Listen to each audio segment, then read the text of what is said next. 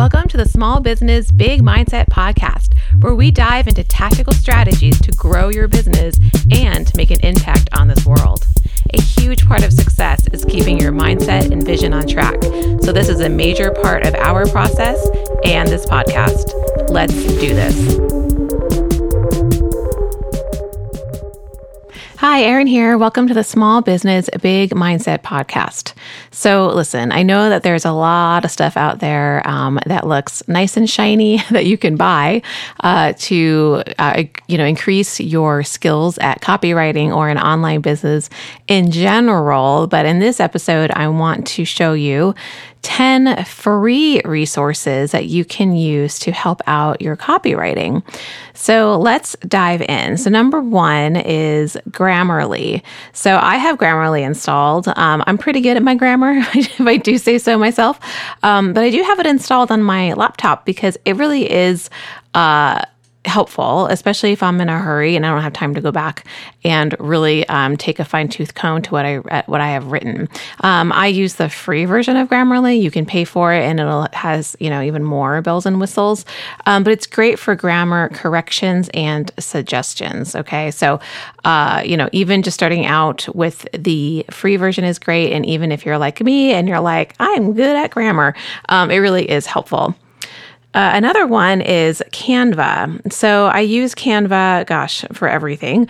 Uh, it seems like I am not a web designer by any stretch, um, but Canva is super helpful um, when I come up with my um, create my lead magnets and that sort of stuff. But it also is great for social media promotions as well as lead magnets. So um, they have different tools. They can even post to your social media uh, profiles for you. I, I don't use it for that, but um, but it's really great for um, you know coming up with images, imagery, and designs for uh, pretty much uh, everything um, in your business. Um, that and you and there's a free uh, version of Canva as well. I do use the paid version for Canva. It just gives me more tools and more um, images at my disposal. But that's a huge tool that I use. Um, and, you know, it can kind of also give you ideas for what to say. A lot of their designs come attached with some copy um, that you can kind of like, uh, you know, use as a launch pad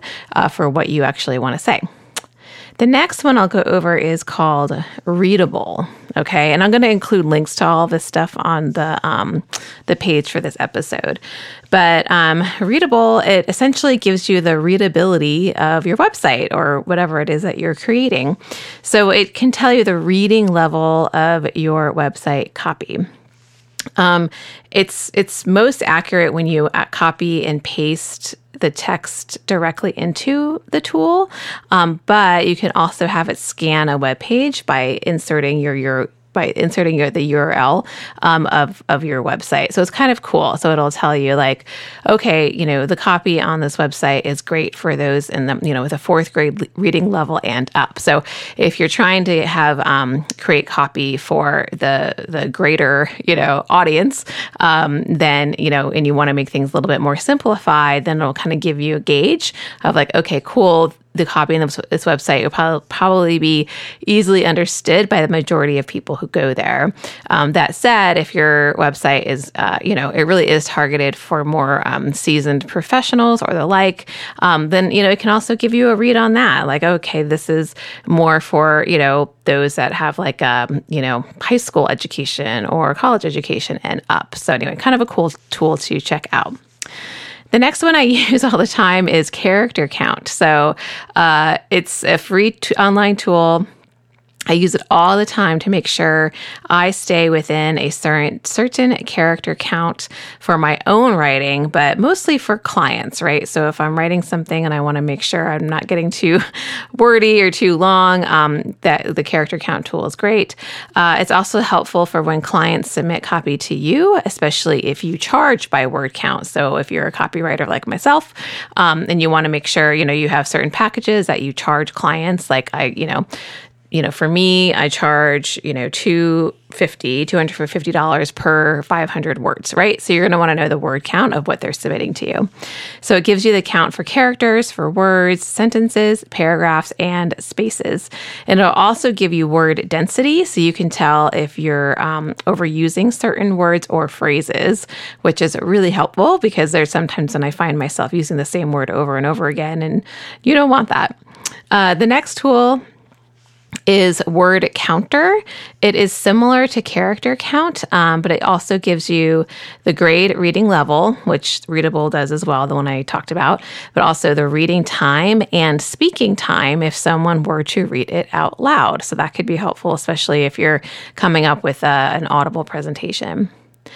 I, I also like uh, Merrier, Merriam-Webster.com and Thesaurus.com. So they're helpful when trying to find different ways to get a point across, uh, to try to find words that are more powerful and direct and helps to avoid using the same words multiple times. Sometimes I'll also just use Google and I'll just search for another word for whatever it is that I want to um, replace.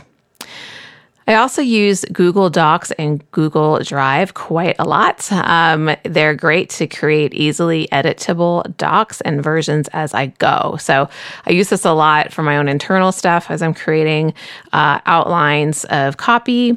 And also for my monthly membership, I will write everything up in Google Docs before I transfer it over to a PDF and finally into the members area uh, within the platform that I use for that.